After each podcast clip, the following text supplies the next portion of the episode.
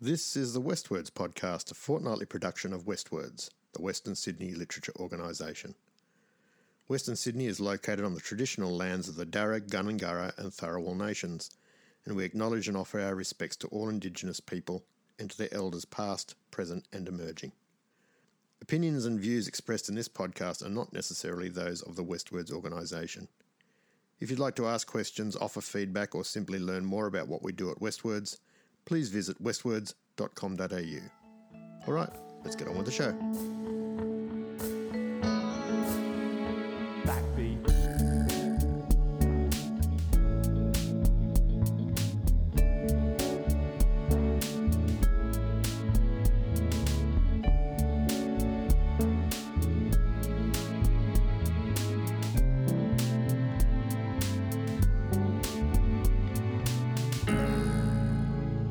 Hello and welcome to the WestWords podcast for today, the 25th of April 2022. My name is James Roy. I am your host today, and today is Anzac Day. Anyone from somewhere that isn't Australia or New Zealand may not know what Anzac Day is. Anzac stands for Australian and New Zealand Army Corps, and Anzac Day is the day that's that commemorates the the day that the Australian and New Zealand forces landed at Gallipoli in Turkey in 1915. It was, in fact, a great loss. And I haven't personally been to Anzac Cove, but I am led to believe that it is a rather intimidating and daunting landscape, and that the losses were significant, and that Australia, the Australian and New Zealand forces, the Anzac forces, suffered very heavy casualties. Our allied deaths from that campaign uh, ended up being over 56,000 uh, and news of the landing in Gallipoli made a had a great and profound impact on Australians and New Zealanders. And the 25th of April then became the day on which we remember the sacrifice of the men and women who have died in war generally. Initially, of course, it was for the First World War, but since then it has been become something that a day on which we celebrate the service of not just uh, those who fought, but those who supported and cared for those who uh, who suffered or, or were wounded or or simply fought in the Great War and then subsequently other wars, Second World War, Vietnam War, the Korean conflict, and so forth. And indeed the Australian and New Zealand armed forces who have taken part in any conflict since then as well. So today is Anzac Day. It's a it's a day of well, it's it's kind of a day of celebration. We are, of course, celebrating the freedoms that we enjoy in this part of the world. Uh, it is also a somber day, a day of reflection on on the sacrifices that are made, and it is a day, if I if I can speak personally, uh, it is a day when I am immensely grateful that it's not something that I've ever had to to do. So I thought today because uh, because today is Anzac Day, rather than do the usual thing where we would have a a uh, a quote from somebody who was born on this day, I thought instead we would have a little chat about what is largely regarded, widely regarded as the greatest anti-war novel ever written, and that book, of course, if uh, well, maybe you could guess, but I think if you guessed Catch 22, you'd be right on because I think Catch 22 is considered by many to be one of the greatest uh, satires and anti war novels of all time. And it became so popular that, that the term Catch 22 then took on a, a bit of a life of its own. It became something you say when you're talking about a situation where both. Uh, where you're going to get tripped up by your ambition, if you like. That's I've, I've actually I've put that very poorly. What what is a catch twenty two? The catch twenty two logic. It's a paradoxical situation from which an individual cannot escape because of contradictory rules. So, like, how can I get an ex- any experience uh, until I get a job that gives me experience? That's a catch twenty two. But let's talk for a little bit about the book itself, Catch Twenty Two, and the person who wrote it, Joseph Heller. It's it's acknowledge that Joseph Heller wrote this book in part because he had an ambition to write something that would be a bestseller. And it exactly worked out that way. but he was certainly writing about something that he knew. He had been, he was a bombardier in uh, B B twenty five. He flew sixty combat missions on from the Italian front in the uh, in nineteen forty two. He later remembered the war as being. He said it was fun in the beginning. You got the feeling there was something glorious about it. And then on his return home, he felt like a hero. People thought it, think it quite remarkable that I was in combat in an aeroplane and I flew 60 missions, even though I tell them the missions were largely milk runs. So he went ahead and wrote this book. It was picked up and became Im- immensely successful. I'm not sure how many copies it has sold, but it has been very, very successful, very popular, and has been made into a number of films and TV shows. The most recent one I saw was actually the one produced by and starring George Clooney, which was available on some of the streaming services. I think it's still available on one or two of them. I can really recommend it. It's very strong. There are also some movies. There was one with from 1972, I think, which was Alan Arkin and Art Garfunkel and Orson Welles were in it. But the book itself is really a work of irony. It's a study in irony. And I'm going to read just a little portion of it which describes the catch 22 and what that actually means.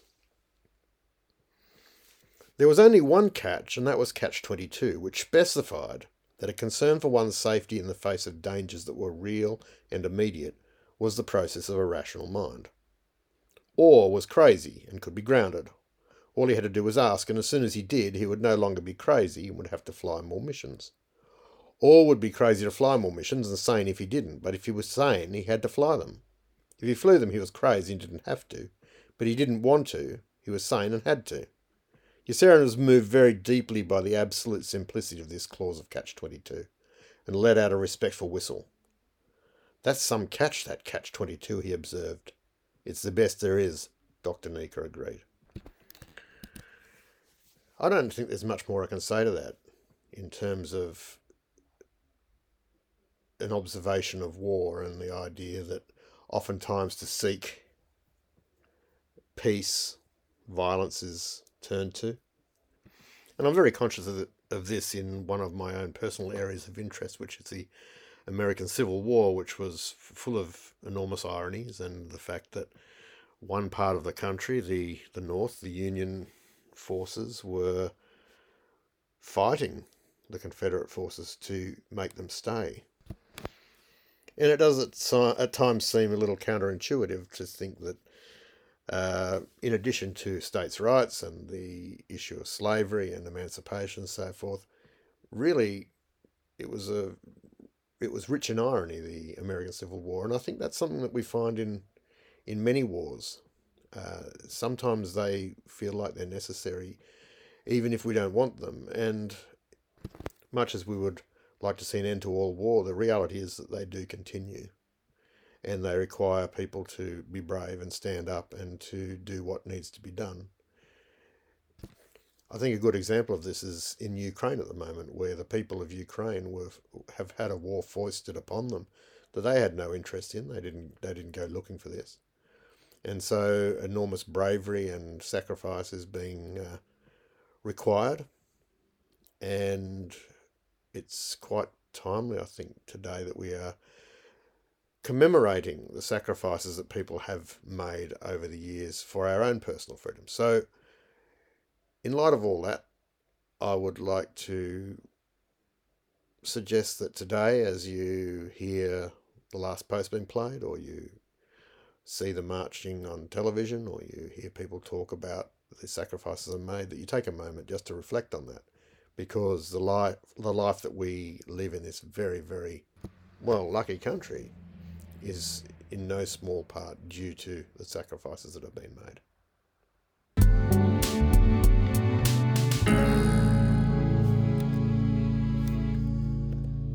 I'd like to talk about a couple of uh, things from WestWords now. We, in fact, had during the week, we had a very exciting event take place. The Duck River Band and a choir came into WestWords, and they were using our space to do their event, but uh, I was fortunate enough to be present for some of it. And it was a fundraiser for Ukraine, for the people of Ukraine. And we were very honoured to be the venue where they held this. We provided some sound gear and and the space, and I'm not sure how much they raised, but I think it was a substantial amount with the people who came. The room was full. It was in the middle of the day, and the room was full of people who were talking about and singing songs uh, such as Peace Train and, and uh, Where Have All the Flowers Gone, and these sorts of folk songs that really ask the question why is war even a thing? Why are we doing this? What's the point? And so, uh, thank you to the Duck River Band and to the others who organise this for choosing WestWords as being the place where you came to do that. As I say, we didn't do a great deal apart from provide some sound equipment and some lighting, but it was, uh, we feel it was a worthwhile event, and we hope there'll be many more. The other thing I'd like to talk about is one of the videos that's on our YouTube channel. YouTube, our YouTube channel is called WestWords Official, and you can find that by going to YouTube and typing those words, or by joining our uh, our newsletter. You'll get all those links. But one of the events that we record and host on our YouTube channel is Poets Corner with David Ades. And he recently had an interview with a writer a poet called Hani Abdile. Hani is a writer, student spoken word poet based in uh, Sydney, and she was forced to leave her home country of Somalia and come to Australia seeking protection in 2014. And during her 11 months in immigration detention, she found healing in poetry and developed a love for writing. And her first book of 43 poems, called I Will Rise, was published by Writing Through Fences in 2016 and explores how the power of our collective voices can help shape the world to be a better place for the next generation. She is an honorary member of PEN International, a lead member of Writing Through Fences, and an ambassador for the Refugee, Refugee Advice and Casework Service. And of course, one of the things that we are very proud of at WestWords is, is the opportunity we offer to people to speak their truth and to share their work. And so we are proud to host Poets Corner. In this particular instance, it was with Hani Abdile. So let's hear a little bit from Hani and what she had to say to David Ades. The significance of time. The preciousness of time a prisoner will know. The importance of being a kid an old person will know. Being healthy and strong, an ill person will know. Forms with meaning an educated person will know the worth of being a parent and often will know appreciation and thankfulness the poor people will know. Fighting and horror a person who attacked by an enemy will know. Hopelessness and broken dreams a detainee like me will know. Do you feel that your relationship with time is constantly changing as your circumstances change? Oh, it is like it, it, it changes, like you know, but my my circumstances are man made. they they constantly like you know it is like you know my life is like being on a washing machine and it's like every time it is like spin spin spin you know like like you know you know that is why like you know that's why i have a quite like you know crazy relationship with time because for time for people like us people like us like you know time is very important because with time we're always on a temporary because we because like you, like we, we can be physically free but like we are mentally temporary because like mentally we're not settled because at the end like you know you can settle a thousand people. Like it doesn't matter like you know where people come from and how much they have seen in life. It is like when people are not mentally settled. You're always fighting with time. So you have a, a different relationship in every second side like second time. With time like you always have your situation doesn't change. So like if it changes too. Like you know you still be closer because that is that is the sound of that is the sound of un- uncertainty. Well I mean, do you think that you will ever be settled? Um, I, maybe like one day, but like it's not. It's not about me. Like you know, it is like you know, like for me, I see thousands of others like still like you know being displaced. Like you know, it's like like forget about people actually like who are like you know in Somalia, in Iraq, in Palestine, Afghanistan. Like forget like leave these that people for a little bit because like displacement it starts from like what happened just like in Lismore the other day, like natural disaster happened. And we can see that like, you know, like why like, you know, we don't have enough sympathy. It's like if we can't responsible with the people on our back yet, do you reckon we can be able to provide those who cross the seas? Mm. Those people become a political football, like, you know. So say and for me, like, you know, I'm I'll always be unsettled even if I'm physically free, I'm, I'll be like mentally unsettled because there will be thousands like me who are like, but the, the product of like just like you know, bad idea decision based on people we trust. Sorry if I'm being very. I should I should start being a poet. I think. Oh, you can say what you want here. So that was David Ades talking to Hani Abdile. And again, you can find that if you go to our WestWords official YouTube channel, along with a whole bunch of other stuff. Before we go, I would like to share a couple of exciting events and opportunities with you. The last of the Living Stories workshops will be coming to an end. I think the last one was probably today. Uh, but the Living Stories Writing Prize is still open. So go to our west, westwords.com.au website to find out more details. But this is a competition across 13 LGAs and Wingecarribee, or Western Sydney LGAs and Wingecarribee, which is Southern Highlands. And uh, I was fortunate enough to go down and do some workshops down in Bowral during the week, which was very nice. The uh, theme is Things Unsaid. 500 words maximum. It can be a poem, it can be a suite of poems, it can be a short story, it can be a personal essay, but it needs to address the topic things unsaid. And there are prizes, there is money to be won. And the overall winner, adult winner, will win $1,000, and the overall junior category winners will each get $500, and there are also highly commended prizes and so forth. So go to our website and have a look. You will not, it's, it won't cost you anything to enter, uh, but you may well walk away with a prize. At the very least, you may you will enjoy what writers strive for, which is the feeling of showing your work to someone and having it read by somebody perhaps who you've never met. And it is a it's a slightly naked but also a slightly exciting feeling to share your work in that way. If you've never done it, you should do it. It's worth it to uh, give it a try and see what it feels like to share your work with another person.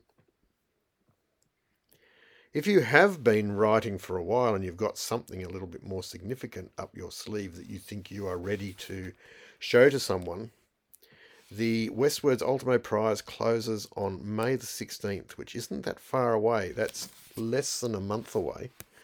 And this is a very, very uh, important prize, we feel, through Ultimo Press. It's $5,000 in prize money and a week at Varuna, the National Writers' House in the Blue Mountains, and a publication deal. But you're not going to get that if you don't submit your work. So if you have something that you think is almost ready or is ready to send to a publisher, this might be just what you need to do. If you are successful, then there will be editorial assistance and support given to you. So get on board with that if you think that that is something that will that is within the remit of what you have been working on.